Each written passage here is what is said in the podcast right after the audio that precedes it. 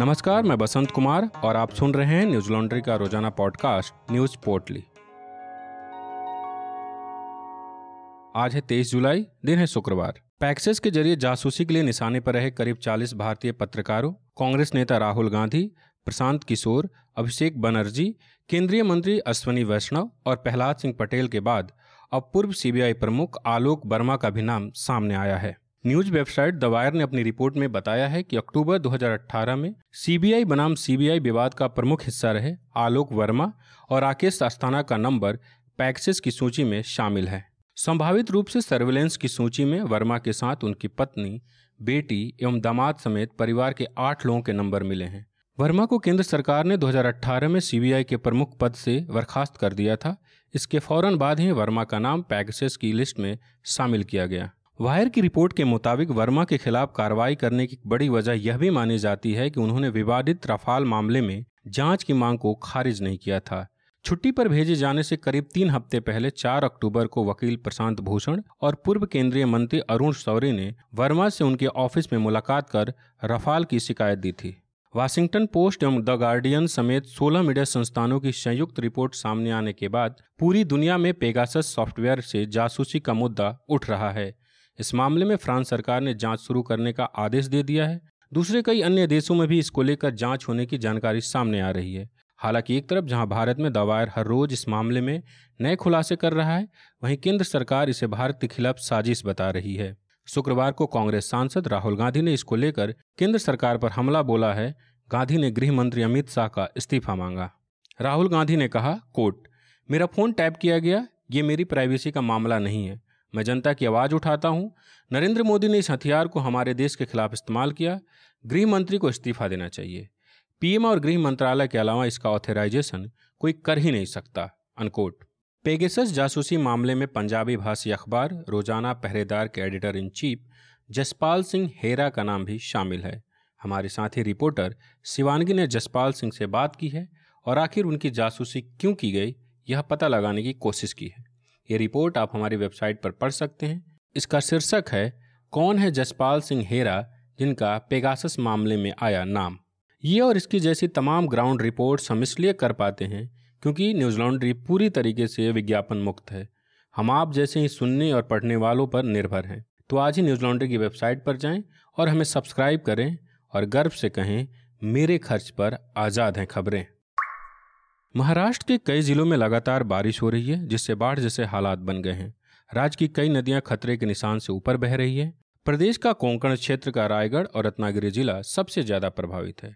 लगातार हो रही बारिश से कई मकान गिर गए, जिसमें अब तक सिर्फ मुंबई में ही तीस से ज्यादा लोगों की मौत हो चुकी है। मकान गिरने का एक हादसा शुक्रवार सुबह भी हुआ।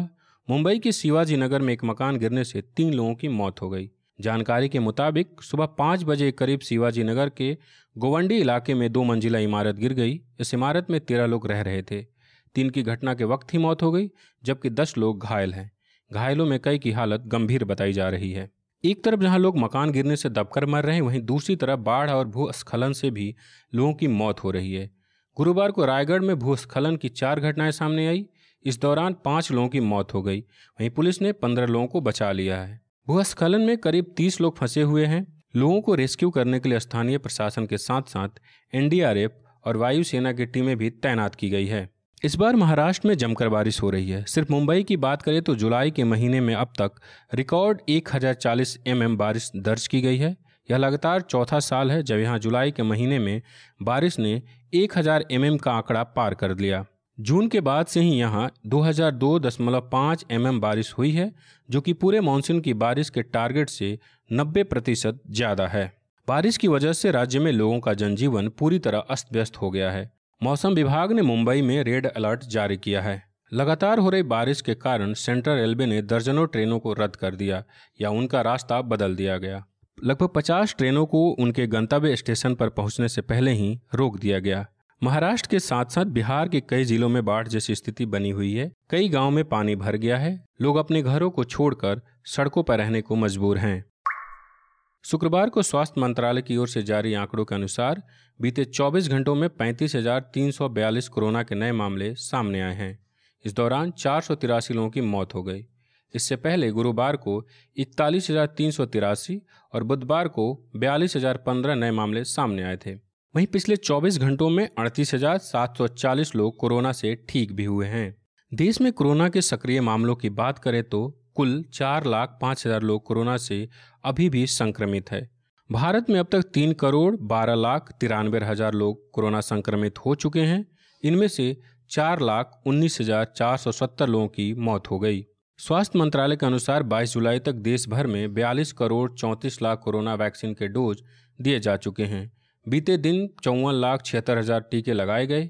एक तरफ केंद्र सरकार मुफ्त वैक्सीन देने के दावे के साथ जगह जगह विज्ञापन लगवा रही है, वहीं देश के कई हिस्सों में लोगों को वैक्सीन नहीं मिल पा रही। यहाँ तक कि राष्ट्रीय राजधानी क्षेत्र में भी आज से इकतीस जुलाई तक अठारह से पैंतालीस साल के लोगों के लिए कोविशील्ड का पहला डोज उपलब्ध नहीं होगा। भास्कर की रिपोर्ट के मुताबिक टीके की सीमित आपूर्ति को देखते हुए दिल्ली सरकार के स्वास्थ्य विभाग ने इकतीस जुलाई तक सभी सरकारी टीकाकरण केंद्रों पर कोविशील्ड के टीकों की सिर्फ दूसरी डोज देने का फैसला किया है। एक तरफ जहां सरकार दावा कर रही कि वैक्सीन की रफ्तार बेहद तेज है, वहीं जुलाई महीने में राष्ट्रीय राजधानी क्षेत्र दिल्ली में ऐसा सिर्फ दो बार हुआ जब एक लाख से ज्यादा लोगों को टीके लग सके। दैनिक भास्कर ने एक दूसरी रिपोर्ट में बताया है कि बिहार के भोजपुर में वैक्सीन के लिए हाहाकार मचा हुआ है। एक सौ बावन केंद्रों में से एक पर भी टीकाकरण नहीं हो रहा। संसद के मानसून सत्र के चौथे दिन शुक्रवार को दोनों सदनों में जोरदार हंगामा हुआ, जिसके बाद लोकसभा की कार्यवाही छब्बीस जुलाई तक स्थगित कर दी गई। वहीं टीएमसी सांसद सांतनु सेन को पूरे सत्र के लिए सस्पेंड कर दिया गया। केंद्रीय रेल और आईटी मंत्री अश्विनी वैष्णव के हाथ से पेपर छीनकर फाड़ने के आरोप में सांसद सांतनु सेन को निलंबित किया गया है। दरअसल गुरुवार को राज्यसभा में उस समय तनाव के हालात बन गए जब अश्विनी वैष्णव पेगासस मामले पर बयान देने के लिए खड़े हुए। तभी टीएमसी सांसद सांतनु सेन ने वैष्णव के हाथ से पेपर छीनकर फाड़ दिया और उपसभापति की तरफ उछाल दिया। इस हरकत पर बीजेपी सांसद भी आक्रामक अंदाज में आगे बढ़े और टकराव की स्थिति बन गई थी। इस रवैये के चलते शुक्रवार सुबह सभापति वेंकैया नायडू ने सेन को पूरे सत्र से निलंबित कर दिया। विपक्षी सांसदों ने सेन के निलंबन पर ऐतराज जताया है। सेन के निलंबन के मसले पर विपक्षी सांसद जयराम रमेश, तिरुचि शिवा, आनंद शर्मा, सुखेंदु शेखर रॉय और वाईको ने शुक्रवार को राज्यसभा स्थगन के बाद सभापति वेंकैया नायडू से मुलाकात की। एनडीटीवी के मुताबिक सुखेंदु शेखर ने कहा कि आज सदन के बिजनेस में जब उनके निलंबन का मोशन नहीं था तो कैसे लाया गया। इस पर केंद्रीय मंत्री मुख्तार अब्बास नकवी ने कहा कि रूल उनतीस दो में यह प्रावधान है कि सभापति की अनुमति से सरकार नया बिजनेस ला सकती है। वहीं जयराम रमेश ने सभापति से मांग की है कि सांतनु सेन को अपना पक्ष रखने का मौका दिया जाना चाहिए। सांतनु सेन पर निलंबन की कार्रवाई के बाद केंद्रीय मंत्री पीयूष गोयल ने विपक्षी दलों की बैठक बुलाई। कोरोना महामारी की वजह से एक साल बाद शुक्रवार को जापान की राजधानी टोक्यो में ओलंपिक की शुरुआत हो गई। खेलों का महाकुंभ कहे जाने वाले ओलंपिक में दुनिया भर के ग्यारह हज़ार से अधिक खिलाड़ी शामिल होंगे। हालांकि इस खेल पर कोरोना का खतरा मंडरा रहा है। अब तक यहां पहुंचे खिलाड़ियों और आयोजन से जुड़े लोगों में से करीब अस्सी से अधिक लोगों का कोविड टेस्ट पॉजिटिव आ चुका है। खिलाड़ी कोरोना से बचे, इसके लिए भारत ने बेहद कम खिलाड़ियों को ओपनिंग सेरेमनी में भेजा है। पीटीआई से बातचीत में भारतीय ओलंपिक संघ के महासचिव राजीव मेहता ने कहा, कोट, हम ऐसी स्थिति पैदा करना नहीं चाहते कि हमारे खिलाड़ियों के संक्रमित होने का डर हो। इसी वजह से उद्घाटन समारोह में खिलाड़ियों और अधिकारियों को कम करके पचास रखने का फैसला किया गया है, अनकोट। इस खेल से जापान में कोरोना के मामले बढ़ने की संभावना जताई जा रही है। बीबीसी की रिपोर्ट के मुताबिक मई के महीने में जापान में कोरोना मामले चरम पर थे और जून के आखिरी दिनों से यहां संक्रमण के नए मामले एक बार फिर से बढ़ रहे हैं। इक्कीस जुलाई को जापान में स्वास्थ्य मंत्रालय ने चार हज़ार नौ सौ तैंतीस नए मामले दर्ज किए हैं, जो कि पिछले दिनों की तुलना में एक हज़ार एक सौ नब्बे ज़्यादा है। नए मामलों का साप्ताहिक औसत भी पिछले सप्ताह के औसत से अधिक है। हालांकि हर रोज आने वाले संक्रमण के मामले अभी उस स्तर पर नहीं हैं जो मई में थे। यही नहीं, ओलंपिक कार्यक्रम के शुरू होने से एक दिन पहले इस कार्यक्रम के निदेशक केंटेरो कोबायाशी को बर्खास्त कर दिया गया। दरअसल हाल ही में कोबायाशी का नब्बे के दशक में रिकॉर्ड किया गया एक वीडियो सामने आया है, जिसमें वो होलोकॉस्ट यानी नाजी जर्मनी में हुए नरसंहार पर मजाक करते दिख रहे हैं। जापान की ओलंपिक प्रमुख शीको हाशिमोतो ने कहा कि इस वीडियो में इतिहास के दर्दनाक तथ्यों पर मजाक किया गया है। हालांकि तमाम डर और विवादों के बीच खेल का महाकुंभ आज से शुरू हो गया। आज बस इतना ही। कोरोना प्रोटोकॉल का ध्यान रखें। आपका दिन शुभ हो। नमस्कार। न्यूज लॉन्ड्री के सभी पॉडकास्ट टिचर, आईट्यूज और दूसरे पॉडकास्ट प्लेटफॉर्म पे उपलब्ध हैं। खबरों को विज्ञापन के दबाव से आजाद रखें। न्यूज लॉन्ड्री को सब्सक्राइब करें।